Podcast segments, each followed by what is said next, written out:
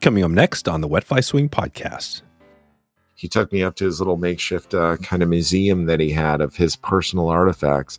And uh, he had a picture of him, Fidel Castro, and Ernest Hemingway standing together, uh, ball with their rods in their hands. Uh, it was a, a marlin tournament that they went over for. And um, Ernest and Fidel were fishing together and apparently invited Lefty to join them. And uh, it was a it was a really cool little story.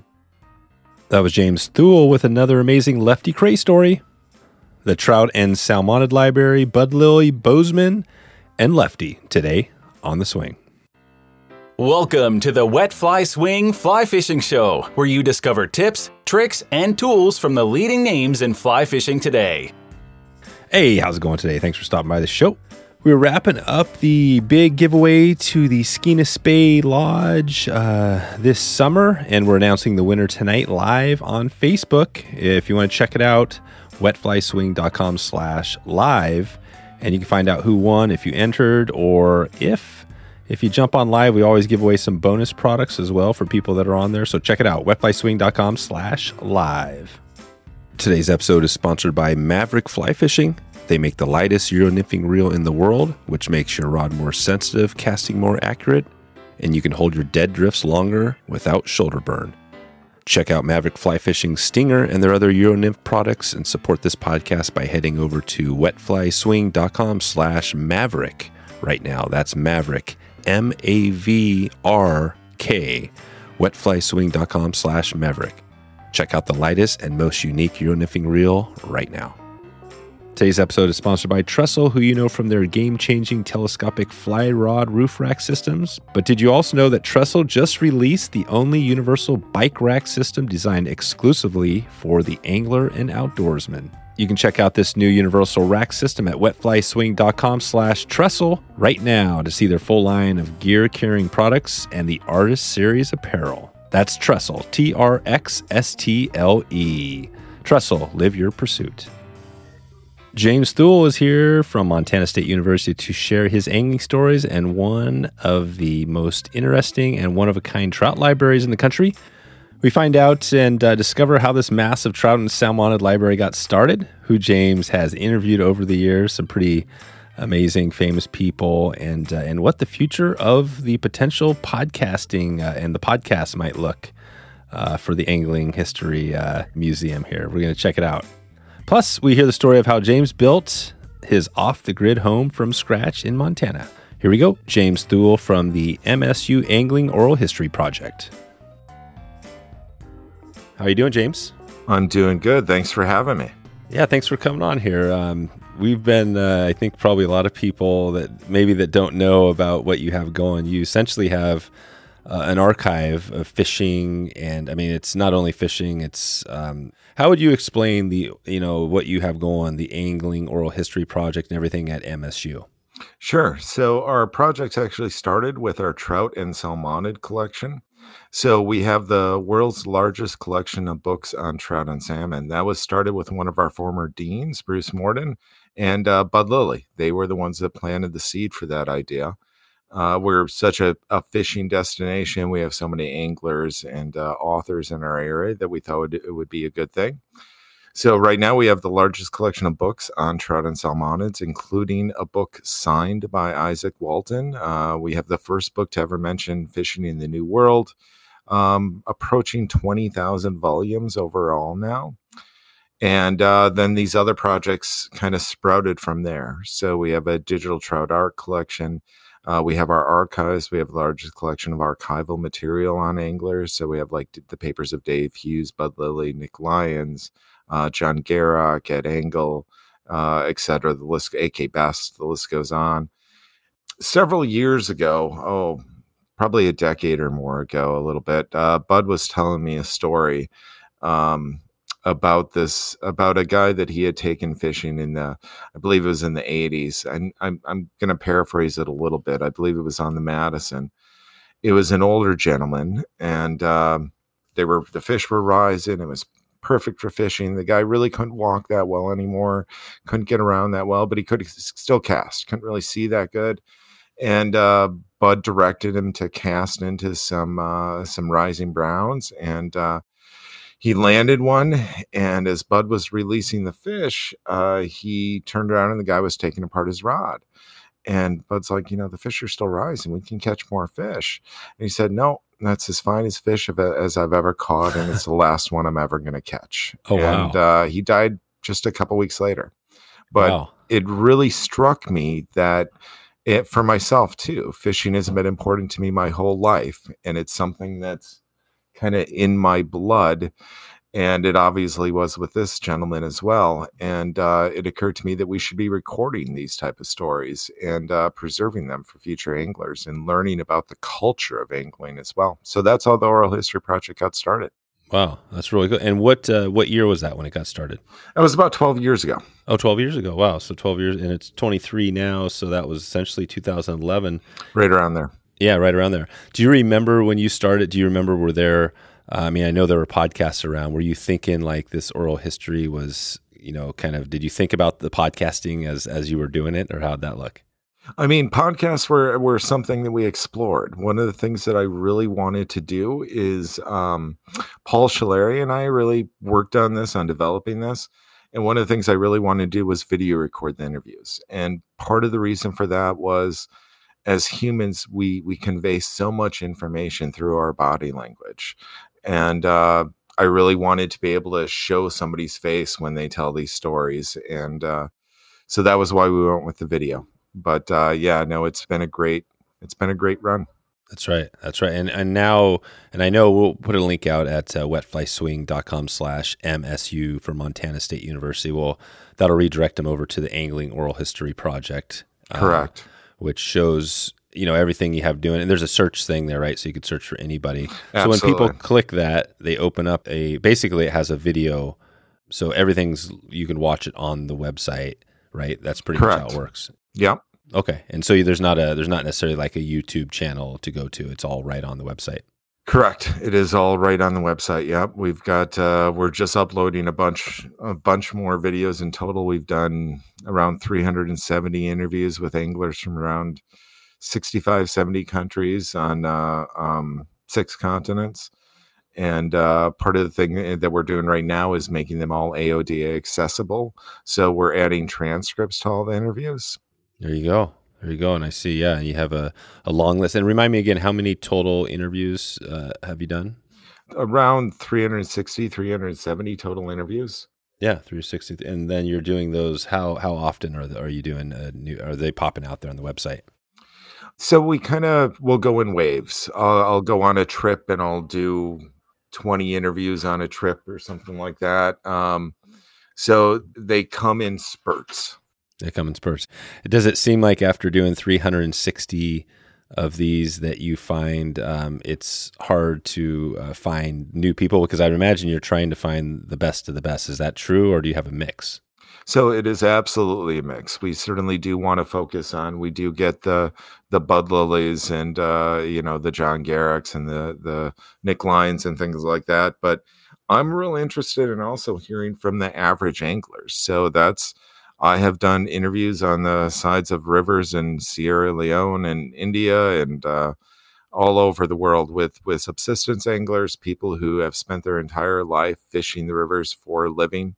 Peru, just uh, all over the world, and uh, I think their stories are as important to document, if not more important than than other folks, just because there's not a lot of people out there collecting that information and documenting their experience with with angling. And uh, the global culture i think needs that larger representation of kind of the the rock stars and you know the average joes like me.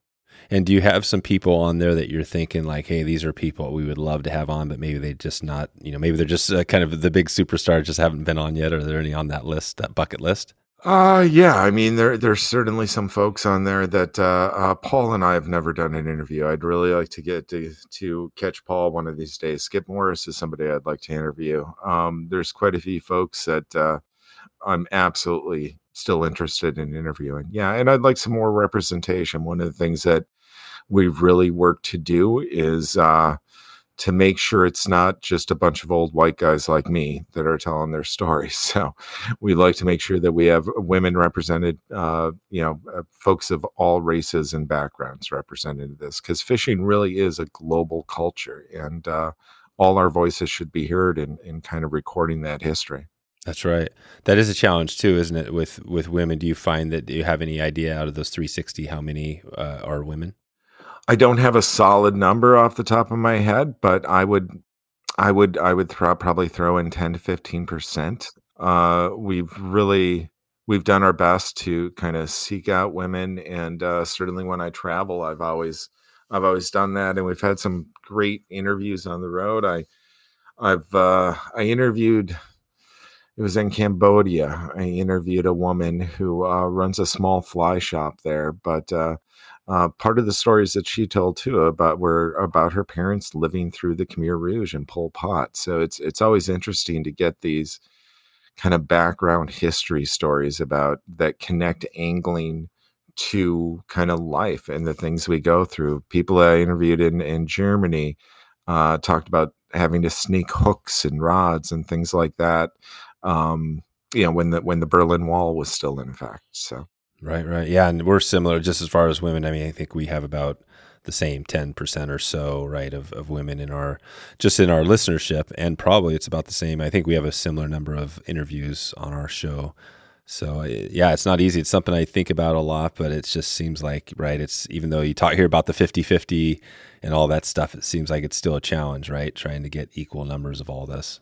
It absolutely is, yeah. And I don't know that we'll ever necessarily get equal numbers, but but we definitely want representation. We want as as many and as as diverse of voices like yourself in in the podcast here, you know, represented to really kind of represent for you or your full audience, and for us to represent the kind of full cultural history.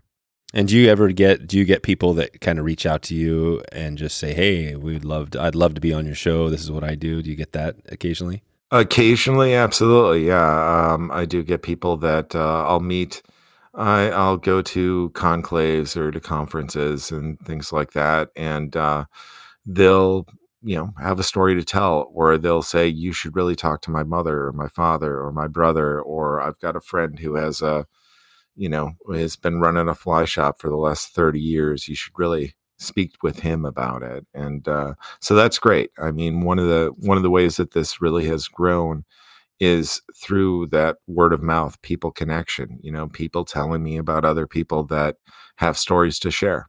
Yep exactly.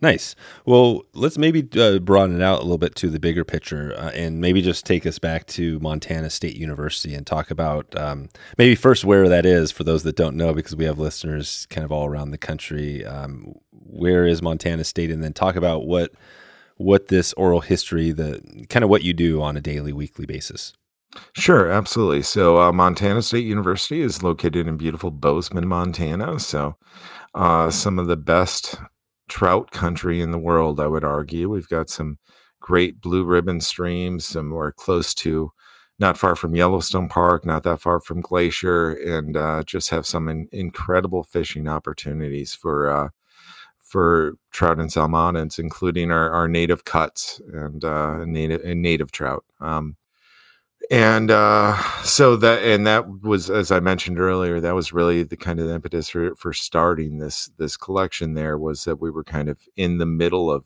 you know dreamland for for trout fishing country. So we thought it was a, a good mix idea that that somebody could come in and uh, read about a place that they've wanted to fish and then actually go out and, and dip their toes in the water um, one of the collections that we we just have received from a, a pretty prominent author that was one of the things that we talked about when when he decided to give us his his archival material was the idea that you can really connect place with the with the writings by uh, being right there in Montana on a, on a daily basis. So I'm a, I'm a, the special collections librarian at MSU. Uh, most of the work that I do is is directly involved with our trout and salmon collection. So doing interviews um, is certainly part of my job, and then uh, collecting materials. So as I mentioned, we we have the you know we have a pretty large book collection on on angling, and that is my old dean Bruce used to call it the six degrees of trout and salmon. So we create we collect anything that relates back to those species.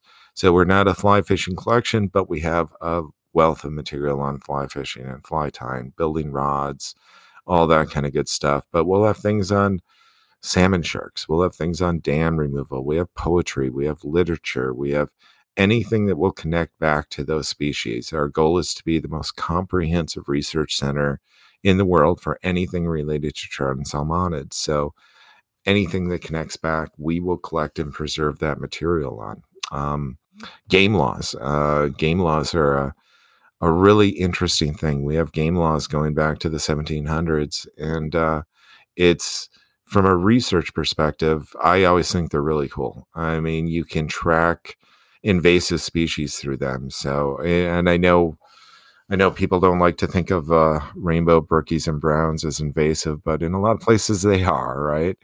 Um, but uh, the idea of being able to track when was the brook trout population in Montana large enough and healthy enough to be regulated, or the browns, and you can do that through game laws, and that's that's pretty interesting. You can really track the health of a body of water through bag limits, and uh, it's uh, it's it's one of the cool little kind of mini collections, I guess, in the larger collection that I really like, and just kind of getting those odd government documents on. Uh, on canning salmon in the 40s or, or something like that. We had one one from Alaska that's just on that. And uh, I always thought it was interesting because people are dying from improperly canned fish, and we have this material that shows them how to properly can it.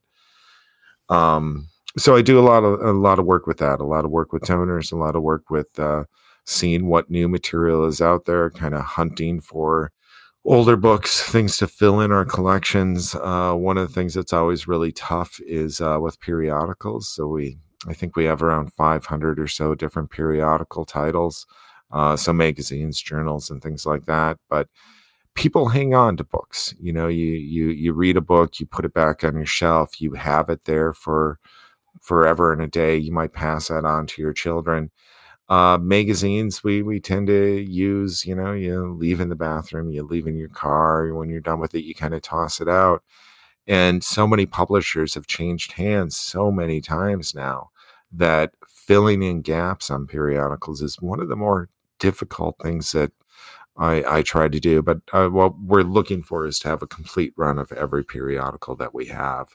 Um, and nothing's more frustrating for a researcher to oh, I know this article was published in this, you know, the June 1976 issue, and, and they come in and we have everything but the June 1976 issue. So right. Right, right. That's cool. So, Yeah, so you guys have, I mean, essentially, and this is everywhere. This is not just the the U.S. This is kind of worldwide. Anything trout or salmonids. That is absolutely true. We uh, we collect on a global nature, so we have materials that are uh, French, Russian, uh, German, Latin, you name it. Um, we we get periodicals from Italy, from Poland, from France, uh, all over the world. Um, we'll collect that information and document it and keep it.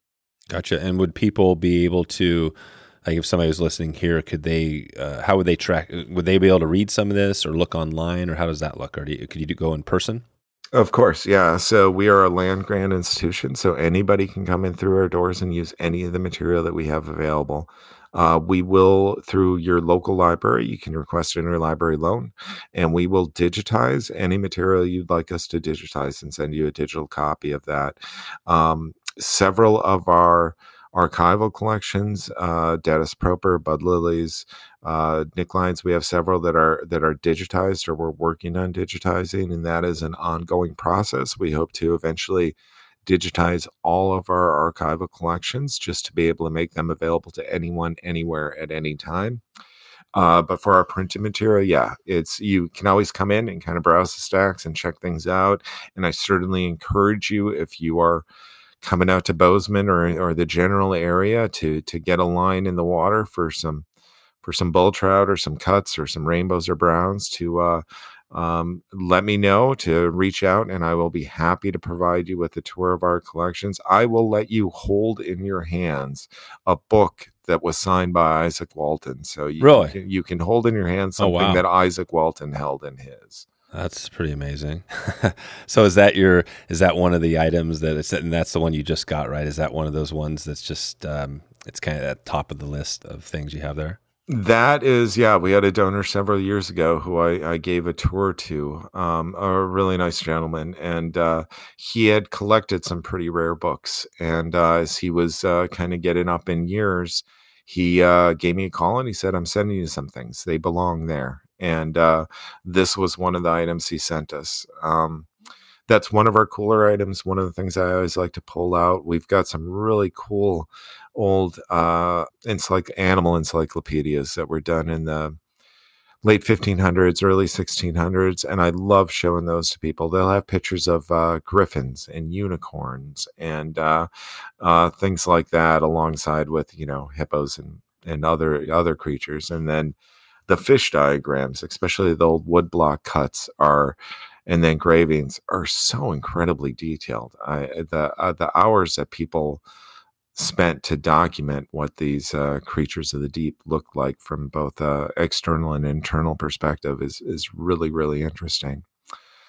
But uh, yeah, no, we've got some great gems. We've got some really really cool things. We've got uh, books signed by presidents and and authors and uh, lots of famous folks. So you always have that intrinsic value of it belonging to somebody famous or being present somewhere. Um, and then the, the informational value. And of course, what we as a research library are always focused on is the informational value. We want to provide that first and foremost. Well, we have a lot of rare books.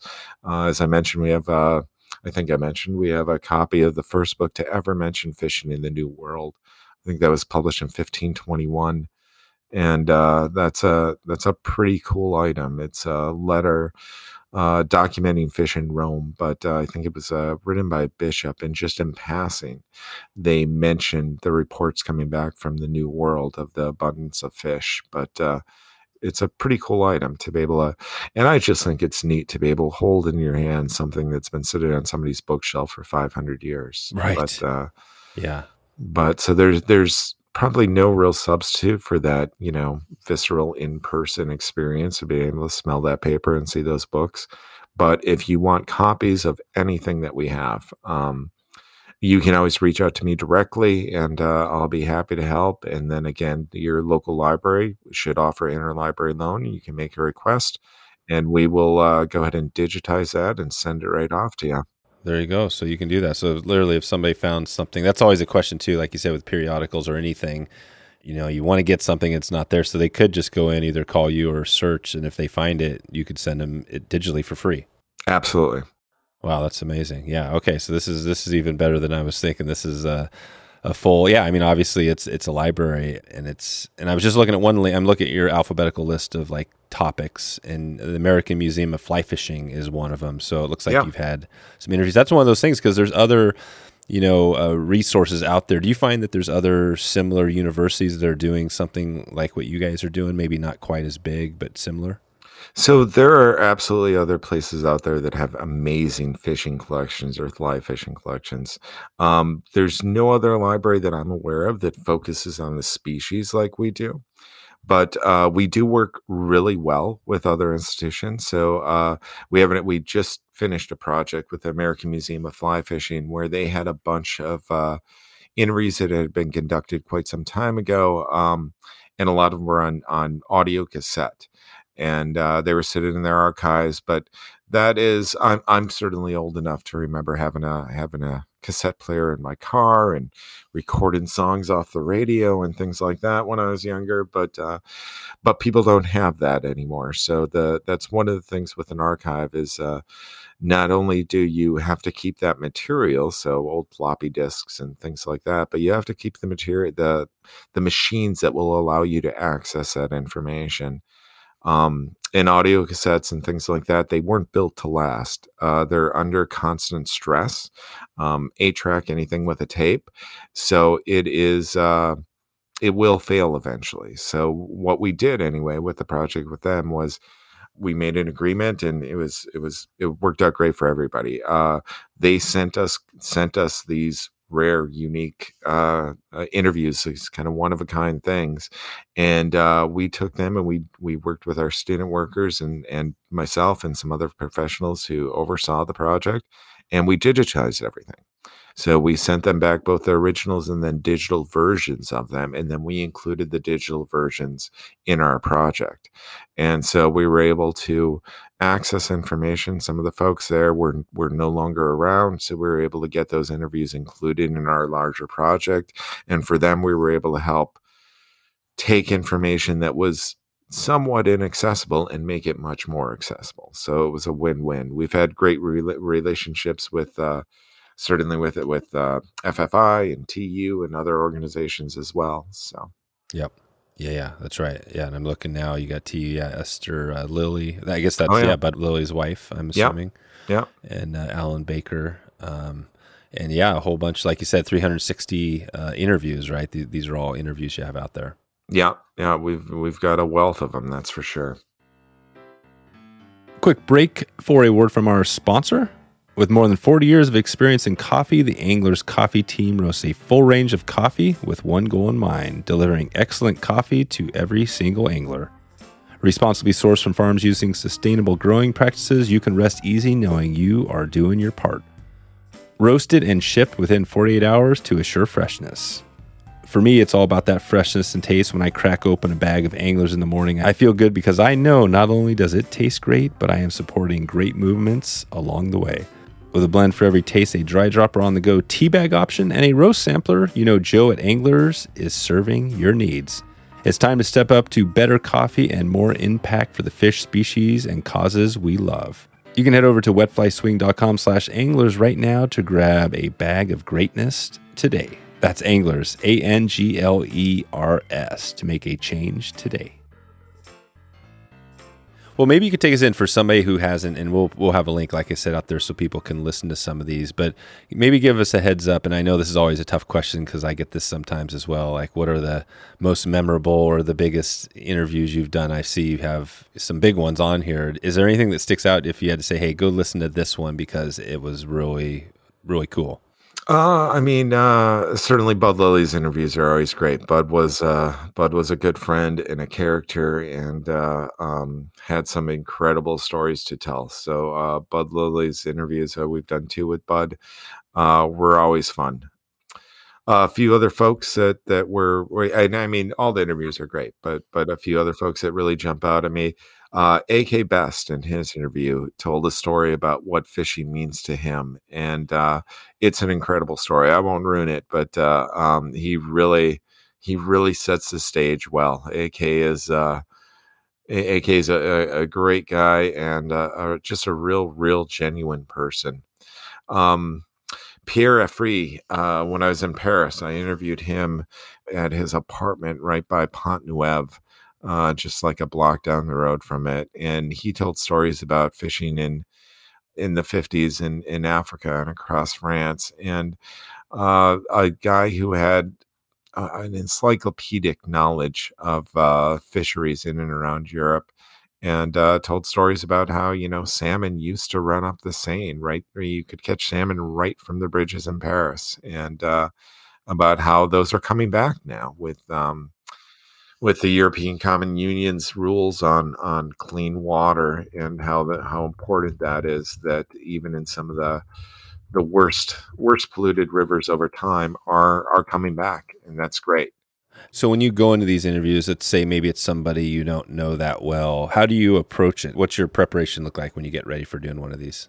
So I always try to do a little research. I always try to get a little information on who I'm interviewing we try to ask or I try to ask a standard set of questions and part of that is so that we have that that data for researchers across a wide swath. So it's I always ask people about um, whether they've seen changes in angling, um, whether you know for for better or worse, uh, how they got started angling, what it means to them.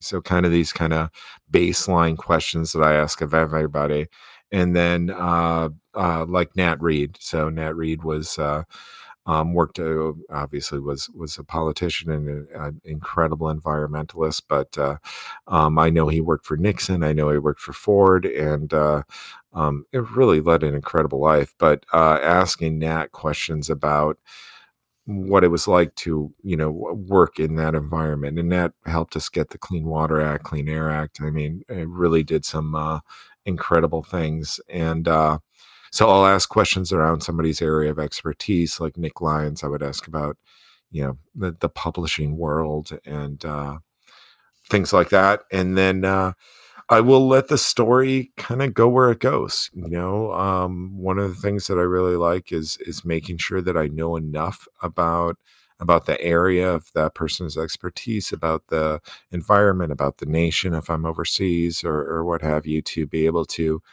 ask the right follow up questions. Um, the example I always give is if, if I'm interviewing somebody about angling and and they tell me, well, that was back in the time when I was hanging out a lot with Fidel Castro. I follow up on that, right? So, and I did when I uh, uh, I did an interview several years back, and uh, God, and now the, the for some reason the the name is just escaping me. I was just gonna say, does that does that happen to you? This happens to me because, like I said, it's at 200. When I was below 200 episodes, it felt like I could remember the number, episode number, the person. But now that I'm over it, it seems like I, I forget. Is that the case for you too?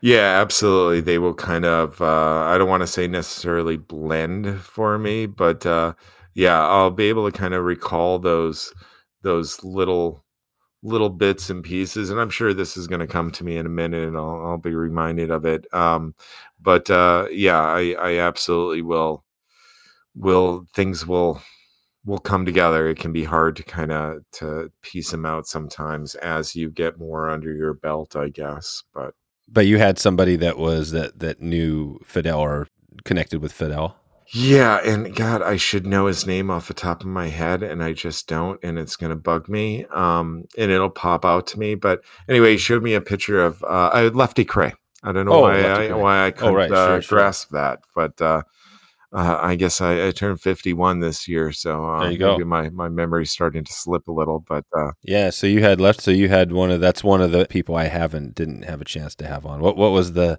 what was the Lefty Kreh like? Lefty was uh, Lefty was just just a cool guy uh, and uh, in, incredibly smart. I mean, just just uh, one of the quickest wits of ever anybody ever met. He had uh, he had great jokes. He had great things to, great stories to tell. But uh, after our interview, he took me up to. Uh, I met. I interviewed him at his house, and uh, he took me up to his little makeshift uh, kind of museum that he had of his personal artifacts. And uh, he had a picture of him Fidel Castro and Ernest Hemingway standing together, uh, ball with their wow. rods in their hands. And, wow, uh, that's jeez. Yeah, that's. Uh, what was the story behind that? Did he tell the story? Yeah, yeah. I guess uh, they uh, they had gone. Uh, it was a a marlin tournament that they went over for, and. Um, uh, left uh, Ernest and Fidel were fishing together, and apparently invited Lefty to join them. And uh, it was a it was a really cool little story but i mean the photograph that's just yeah. Do you have that photograph? Is that somewhere out there? That is out there. That's that's not part of our collections but uh um that was that was lefty but it has it has been preserved. Oh it has. So i wonder yeah, yeah. i wonder where you could track that one down. Would that be in the american museum maybe? I believe it is at the American Museum of Fly Fishing. I could certainly double check, but I think that's where Lefty had left his his material. But uh, yeah, I wouldn't mind getting a uh, link to that in the show notes just so somebody could see what that looks like. If I had that photo, it would be on my business card. I mean, it would just if if that I did uh and again I'm gonna I'm gonna fail to remember the gentleman's name, but uh, uh I interviewed a guy in in uh in London and uh again a really nice guy. He'd written a couple things on fly fishing and uh boy, I'm just I'm losing tracks of names today for some reason. But uh, anyway, he had met Eric Clapton in a fly fishing shop and got Eric to sign him sign his sign his book saying something like "You're my hero," and uh, he took that and had it put on the back of his business card. And, uh, Perfect. Uh, so that was a pretty cool thing. Oh man, that is cool. That was yeah. It's it's hard. You know, again, yeah. It's just Lefty, right? You hear. Yeah. I've heard a lot of stories about him from people that knew him and it's always the same thing. You know, it seems like the fishing is what you know connected him, but it's never. You always hear it's like the person, right? That's always the stories Yeah. you hear about how what he was as a person, which is pretty amazing. Yeah, no, uh, Tom McGuane told me a story about uh, going out with him uh, not long before he passed. And, uh, you know, he couldn't move around that well anymore, but he could still, you know, he could still cast with the best of them. Yeah, he could. That's the thing, the casting, right? That's one of the cool things with fly fishing is that, you know, all these other sports or a lot of these other sports, you know, snowboarding, whatever it is, you're not doing that until you're 90. But fly fishing, you know, you, you can in a lot of cases, right? Yeah. Because the casting, you never lose it. No, that is, uh, well, some of us never get it, but yeah, I'm, I'm, I'm still trying. But uh, That's true. Well, take us back there. Let, let's go back on that because we kind of missed that at the start. What, what was your, you know, how did you first get into fly fishing? Was this like early age or when did that start? No, so I didn't start fly fishing until I moved to Montana. Um, I've been growing up uh, spinning and bait fishing. I grew up in Wisconsin.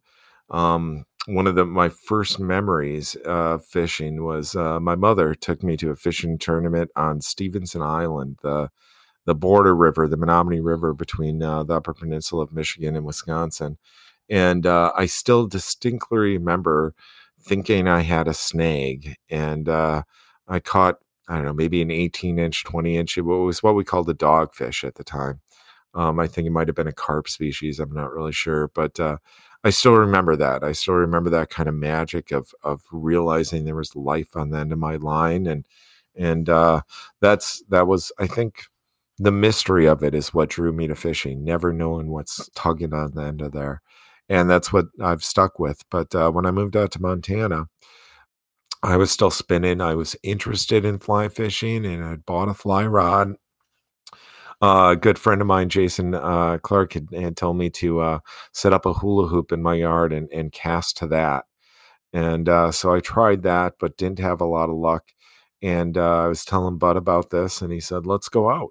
And so he took me out a, a little place on the.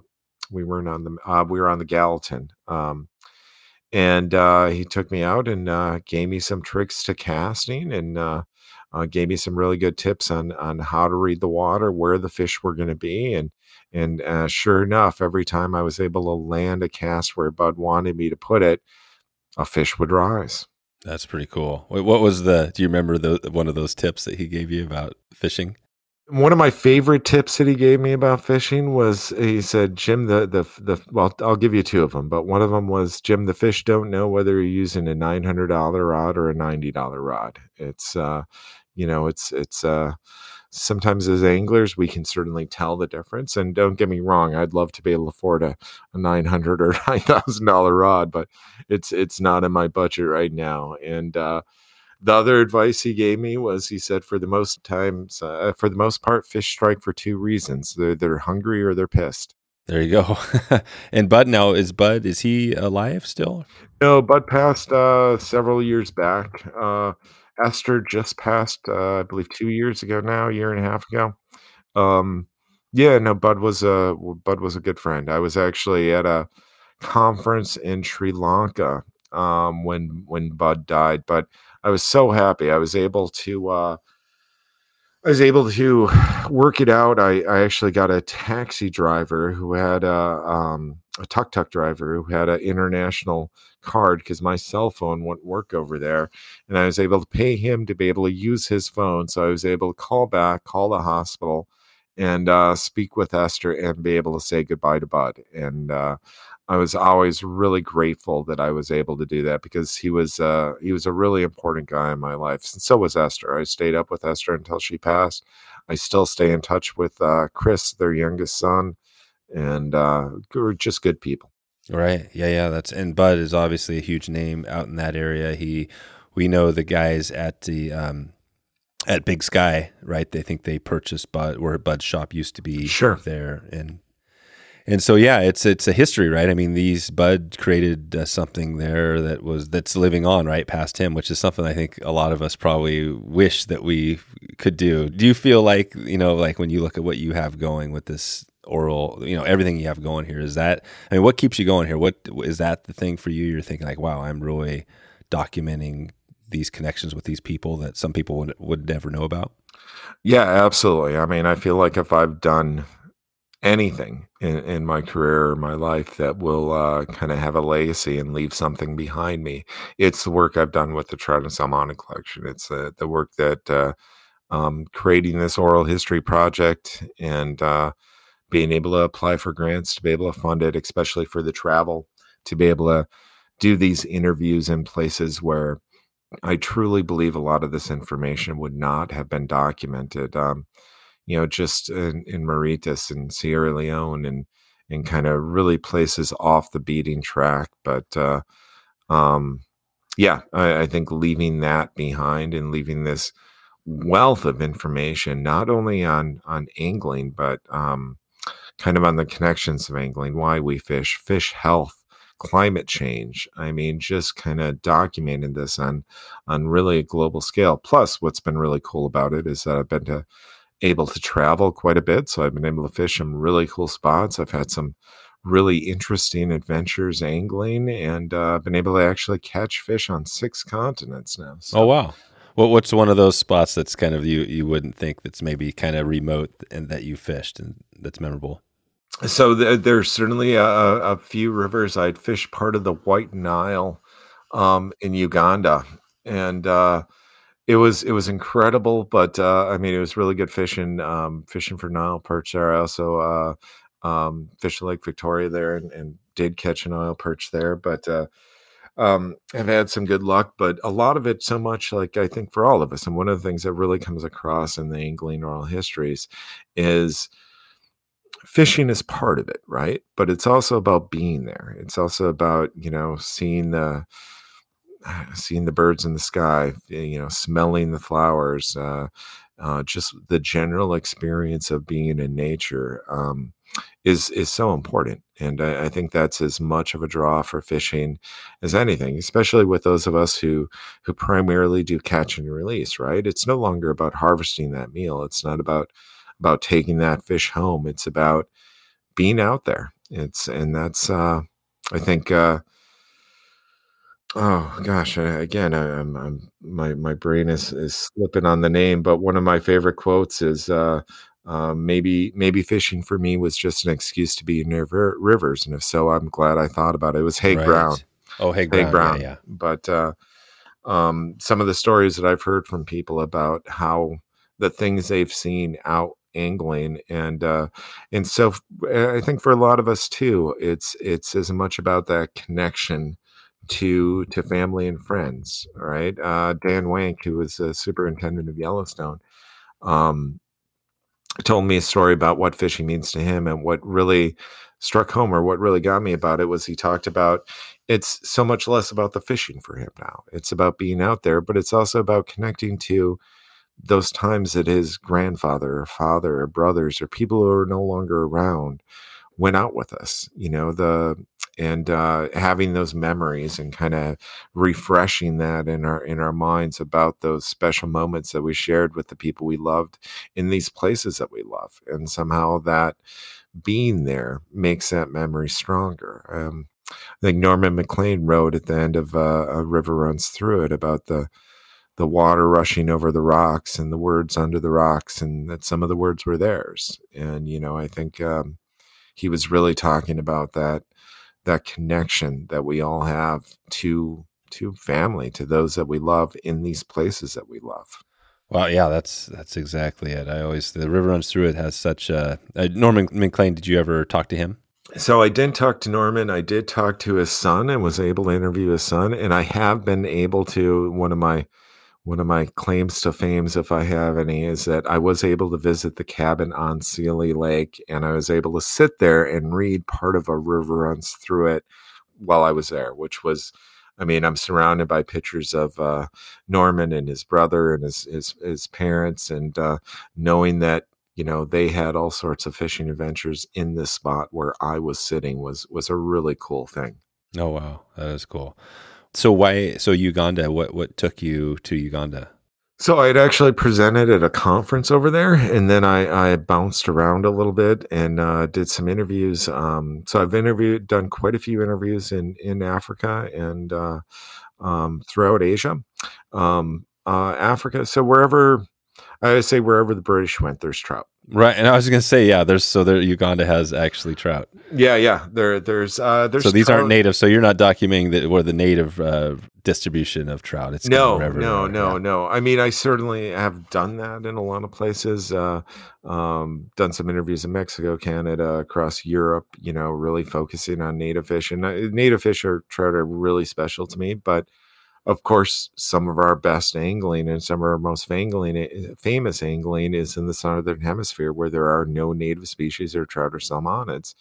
And so, uh, you know, I've documented a lot of that as well. But um, uh, South Africa, they they love their trout fishing. There are trout in some of the the national parks in Ethiopia, um, Zimbabwe, uh, Zambia, and uh, some the the interviews I did there. I think I did about a dozen interviews when I was there, and uh, I actually that was where I caught malaria. So those were some of the hardest interviews I've Oh, ever wow. done.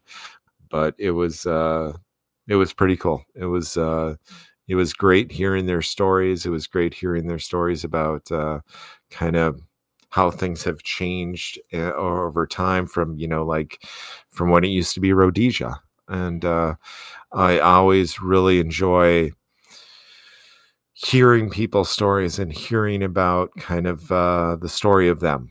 Uh, what I always tell people for archives is that yeah, we're interested in you know the reason why we're we're probably talking and why we're interested in your papers is your connecting connection to angling or fishing or what have you, but but an archival collection really tells the story of a person. It's about them. We want somebody to be able to look at these papers in 50 or 100 or 200 years, or as long as there's an MSU for that matter, that uh, will help tell the story of who that person was and unfiltered, you know, the good, the bad, etc.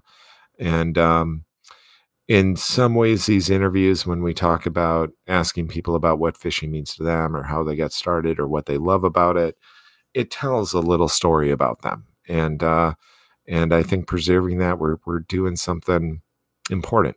And I think that uh, the idea of preserving these for future generations, um, I've had multiple uh, on several different occasions. I've had people reach out to me that their their father or their mother or their uncle has since passed, and uh, they wanted a copy of this interview, or they wanted to link back to it from the obituary, or they wanted to show a part of it at the at the wake because this was the only film that they had of them actually kind of talking and smiling and being relaxed and uh yeah so I, I i've always i've always really been been That's touched cool. by that by Yeah, that's really cool. I think that, uh, yeah, I kind of look at the same thing like what we're doing, right? I mean, I just enjoy the interviews. You know, it's just like like this one is just like the other, you know, whatever we've done, four hundred we've done. It's it's just fun to hear the story, and your story is, you know, they're all good. Whether you're like Lefty Kreh or if you're just getting started fly fishing, right? It's always because it's a human story. I think is is that what it is for you? I guess you just said it, right? But that's Yeah. that's it. It's the person. no no i absolutely agree it is it is the human story and uh and i mean some of them are you know even the the first stories i interviewed a young gentleman a, a few years back who he had to be I had to get his parents' permission to interview him. I think he was 14 or 15, but he told me a story about the first trout he ever caught was on a fly he tied and a rod he built. How cool is that? You That know, I mean, those are some cute, cool little little human stories that uh, I think get mixed in there. And sometimes you don't. And sometimes our our best stories are the ones I'm, I'm guessing you've seen this too that you don't expect to find. Bear Vault is one way to assure your next backcountry trip stays memorable, epic, and safe. Bear Vault builds a rugged polycarbonate locking canister that keeps bears and other wild animals away from your food. This in turn keeps your food safe, keeps the bears safe, and keeps you safe. I've got a classic story that I told, I've told a few times about the bear taking my backpack while up in Alaska. I had my lunch and some snacks in there and just went up around the corner to fish for a bit. When I got back, it was uh, totally gone. If I would have had that bear vault right at that moment, I would have been okay because my food would have been completely sealed. The bear would have had no idea and no reason to take my backpack. So, a good reminder there. You might not realize it, but this type of thing happens all the time, even to experienced outdoorsmen. The great news for us is now we can experience the great stuff of a remote trip without ever having to worry about animals fiddling with our stuff. Sleep soundly knowing your vault has sealed the deal for you. Believe it or not, food storage is a key consideration while backcountry hiking, fishing, or camping. The Bear Vault also has some great bonus features like the see through sidewall so you can find your stuff really easy, and a large opening. Plus, it doubles as a nice camp stool. This thing is legit. It definitely is one of my. This might be my favorite feature. Is is the camp stool? You know, I love a good a good chair out there. Check in with the crew at Bear Vault at wetflyswing.com slash Bear Vault. That's Bear Vault, B E A R V A U L T. Okay, back to the show. Right on. Well, I and I was just you know going back. I was just trying to make sure we capture your story. You know, again because you talked about it. You were kind of out in Wisconsin, and remind us again. So if you're so, how did you get out to uh, to Bozeman? Uh, yeah. So I uh, I was uh, so I, I grew up in Wisconsin. I, I got my graduate degrees in Wisconsin. Um, I had applied for a job at at Montana State at MSU Bozeman, Montana State University Bozeman, uh, as a reference librarian and um, they uh, flew me out, offered me the gig, and uh, that's how I got. That's how I came out to Bozeman. Um, I'd passed through there once in college. A, a, buddy of mine and I took a road trip out to Olympic National Park, and uh, just us and our dogs. My old dog Buster and his dog Tigger, both of whom are are passed now, but. Uh, um, and we stopped in Bozeman. I remember thinking, "Wow, this is a cool place. This would be a cool place to live." And uh, uh, when I saw the job come up, I applied, and I, I, was lucky enough to get it, and and that's what brought me out to Montana, and and that's largely what's kept me out there. I, I it's a it's a beautiful state, uh, great fishing. We get 300 days of sunshine a year. I I live about a it's it's become more expensive, but I live about an hour outside of campus in an off grid home that I built myself. So uh, it's uh, Montana has a, a, lot of a lot of good adventures to offer, and uh, I met some uh, met some incredible people out there, and uh, uh, made some good friends, and and caught some really good fish. That's really cool. I gotta I gotta hear about this off grid home. This sounds pretty amazing. What's uh was that something where you just have the skills of, uh, or did you just start something, kind of read some blogs and go for it? So that's exactly what I did. Was I just kind of uh, I read up on it a little bit. I mean, uh, uh, my old stepdad had uh, he, when I was a kid. Uh, Earl had taught me how to use uh, some power tools and things like that, and my uncle had a farm and worked a little bit on that, but never really, you know, never really did much carpentry.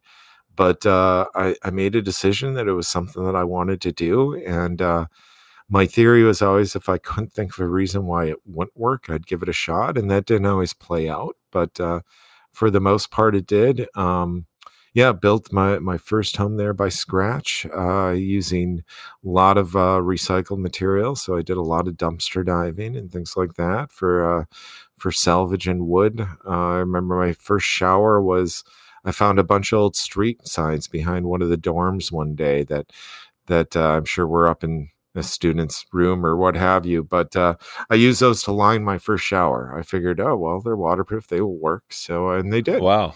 But um, but learn the difference between uh, solar and wind and and uh, especially in montana we don't uh, our most of our water we get in the spring so you got to be be careful with that if you're not digging a well and uh, i did all rain catchment for my water but wow. Uh, so no well it's all no well rain. yeah so i'd recycle the water from my uh, my sinks in my shower and that's what i'd use uh, for the toilet. So I'd use the gray water for the toilet, and that would be what go went to the septic. Um, but yeah, all rain catchment. Rain catchment is just about the idea of the old saying, making hay while the sun shines. It's just about being able to collect enough water while it rains to be able to get you through. Um, the one tip I'd have for anybody in Montana who's looking to go off grid is is the the sun shines 300 days a year. Um, panels are are a better bet than a windmill, at least in Montana. Oh, yeah, and our panels getting, I you know, I mean, panels have been out there for a while now, but it, is the tech there now that it's just even better? Is it getting better and better? It's it's getting better and better, and what's and it's uh, getting cheaper and cheaper, which is uh, really nice. I think when the first panels I bought, I want to say I paid about three or four dollars a watt. Um, now I can get it for about fifty cents a watt, and so it's uh, it's it's come way down in price. If anybody's thinking about going off grid, uh, the other advice I'd have is always go with more panels and more batteries than you think you'll need. Right. Right, right. Gosh, that's amazing. So you, so everything is out there, and, and how many how many square feet are you uh, powering, or are you living in there? Uh, about eleven hundred square feet, and um, uh, and I mean it's it's for the most part it's it's just like living on on grid. There's there's not a whole lot of difference. You try to stay away from things like. So I have a shaved head. So yeah, microwaves, hair dryers. I was going to say my shaved head. I don't need one, but uh, you know things that that draw a lot of resistive heat. Uh, obviously, you have a gas stove, not an electric stove. Uh, but you know, I mean, I've got a 50 inch TV. I've got a big double door French freezer, fridge. You know, it's uh, it's just about being conscious and doing the little things. You know, I mean, all the lights should be LED, and you know, you save save power where you can. Uh, on demand hot water heater, so you're not using you're only using that that power when when you're actually using hot water. But Right. And, and are there people around you that are on the grid? No, no, I'm uh I'm uh about 5 miles or so from the grid. So uh yeah, but uh oh yeah, all my neighbors are off grid and uh it's a real welcoming community and so uh they were really able to help me kind of get in the idea of of what to do. One of my when I built a greenhouse, one of my neighbors was he uh had had worked on aquaponics and it's initial phases and he gave me some great tips as did my uncle who has a farm on greenhouses. Uh, they said build them high. You want the heat to have a place to go. And i never really thought about that but uh, you know it's all about that tempered zone where the plants live and uh, uh, so little tips like that have have been great and um, but yeah for the most part it's it's like uh, with today's technology, uh, with Starlink and, and other Oh, internet right. services, Yeah, and what's his get name? Elon Musk and all Yeah. that stuff. yeah, so you can get internet pretty much anywhere you are, which is nice. And uh, yeah, no, it's uh, That's so cool. It reminds me, you know, in Montana again, you know, we you hear so much about it. You know, it's it's always the fly fishing, one of the top places you hear about, and but you also hear about like Bo. Is it Bose Angeles? Is that kind of one of the names you hear? Right? that is uh, I've seen it grown remarkably in the last. but you still have. the- It sounds like you still have these places. Like there's still plenty of lots of wild space. It's not right. It's not Oh yeah, like- no, yeah. no. We've still got lots of uh, we've still got lots of space in Montana. We've still got. Uh, I think we're the second or third largest state, and uh, we're 48 or somewhere in there in terms of population. Uh, one of our old senators, I'm not a huge fan of him, but he but he did have a great quote that was uh, something like, "There's a lot of dirt between light bulbs in Montana." That's yeah. Yeah, it's still not there's not a lot of people. Yeah, it's a similar it's probably I mean, I'm not sure if you've been up to Alaska or whatever, but I'm sure there's a similar type of person that, you know, wants to live, right? Like you, you're living off the grid. I mean, it takes a certain person to be able to live off the grid. It is one of those things where you just have to once you accept it it's all right but you have that idea where every problem is your problem. You know when, my mom would come out to visit she she sometimes couldn't understand why nobody would come to plow the road or things like that and it's you know you have to go back to uh yeah you, you have to be a self-starter you have to be uh kind of willing to okay my light's not turning around. Okay what could it be? And you you you trace that back but but I'm a believer that anybody wanted to could do this. And uh, part of it is even taking those small steps, like, you know, the on demand hot water heaters and, and things like that can make a huge difference. But Yeah. Perfect. Good. Well, that uh, takes us back a little bit your story. So basically, I mean, you got there, you got to MSU, and uh, and I mean that the rest is history, right? You met Bud Lilly and uh, and fly fishing. I mean, when you look ahead now at what you have going, you know, what does that look like? Do you see some new things coming up, or just more interviews? It looks like you do about out of 360, you've done you know like roughly 36 per year, just roughly averaging it out. Um, so, and that's you know almost one a week, not quite. But uh, yeah, are you going to keep on the same track and just producing content? Yeah, absolutely, absolutely. Yeah, we're going to keep on this. Yeah, we're we're going to grow the collection, um, actively seeking those kind of underrepresented voices, like we talked about earlier in the hour. You know, women, um, other folks that that maybe aren't as represented, and then of course, you know, the rock stars. If I get a chance to interview Michael Keaton or Oprah or somebody else who fishes, I certainly will. But You uh, will, right? Yeah, yeah. Our one of our claims to fame is uh, is uh, I love to th- throw this one out because it was such a fun episode. But uh, Henry Winkler, Oh, very cool. Yeah. yeah, yeah, Yeah. he's down. Actually, he fishes down south. I think in Idaho. He does that every year.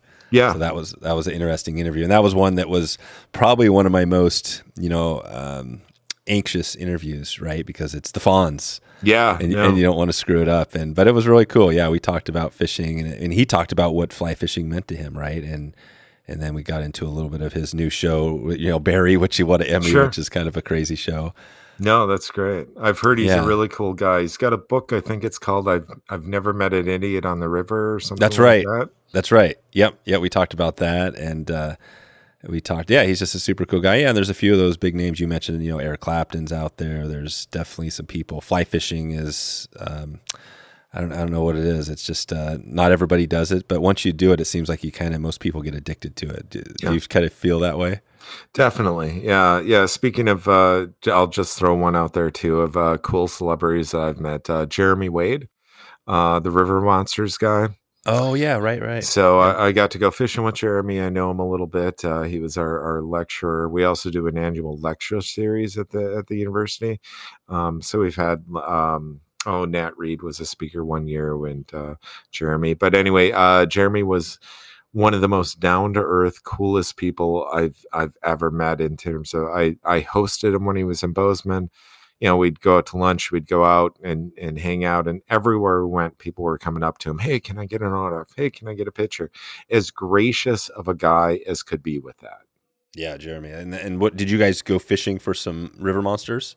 Uh, I mean, we went fishing for some browns. I don't know that you'd call them river monsters, but uh, uh, during his talk, he did show a, a picture of uh, uh, a little. I think it was a little caddis live versus one of the hooks he normally uses when he's like on the Oh, Amazon right. or something. And Yeah. it was a pretty big disparity. But uh, he's a he's a he's a well educated guy. He's written quite a bit on fishing as well, and uh, one of the things that he did in his talk, which I was a little surprised by, but he opened it by apologizing. He said, I, I know my show makes it look like you can still go to all these kind of back corners of the world and just land these big, huge fish. And he said, that's it's harder and harder. He said, you know, uh, climate change, pollution, things we're doing as as humans are affecting fishing on a global scale. And that's something we should all be concerned about.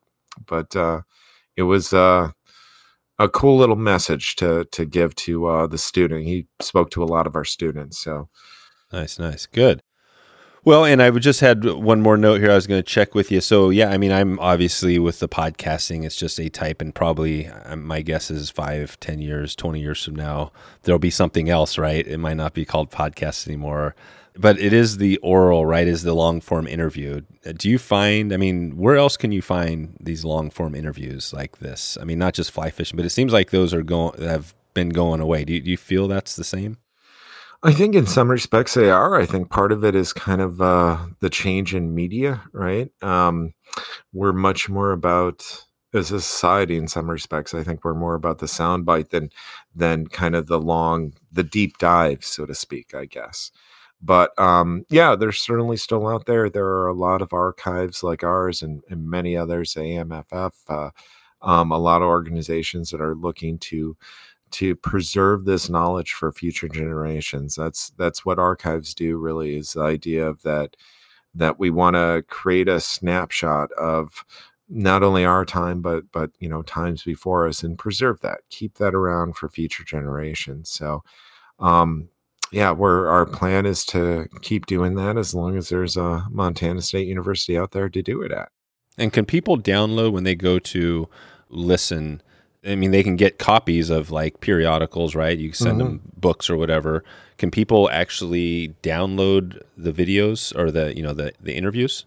I believe you can, and uh, and certainly we can arrange for that to happen if somebody's interviewed in the interviews or if somebody's interested in the interviews. This is something that uh, we will be happy to share these with anybody who's interested.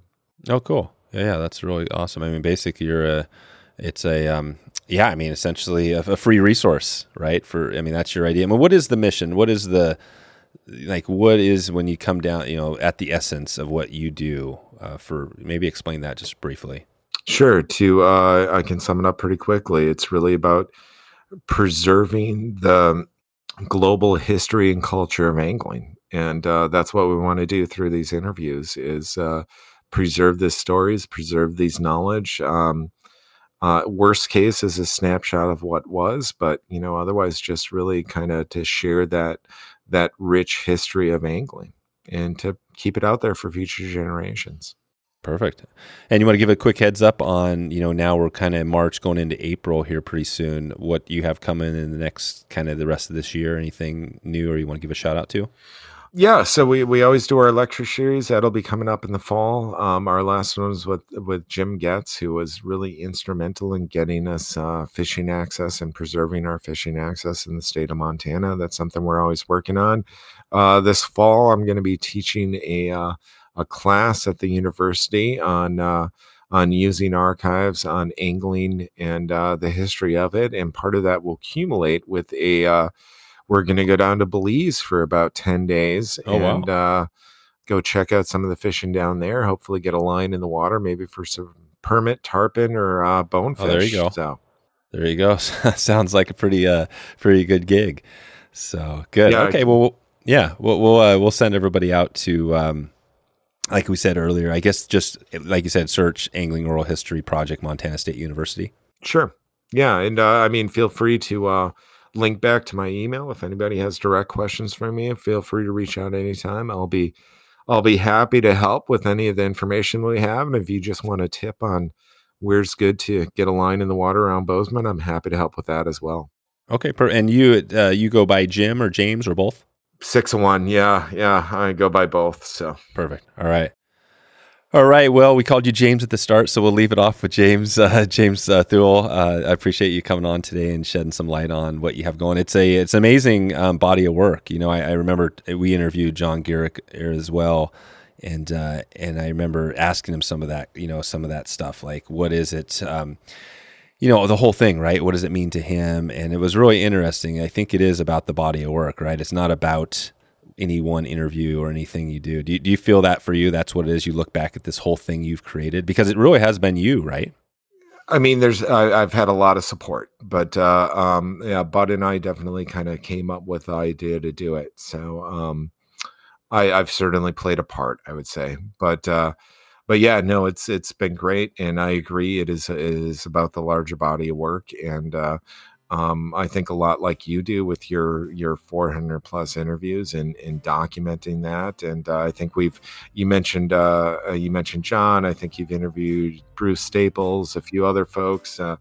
um, my guess is we've our wires have crossed more than once already. But that's uh, right but I think it's really important what you're doing as well and getting that stuff out there and uh, preserving that and allow people to learn more about angling and uh, also be able to kind of preserve that knowledge for folks. So, so well done.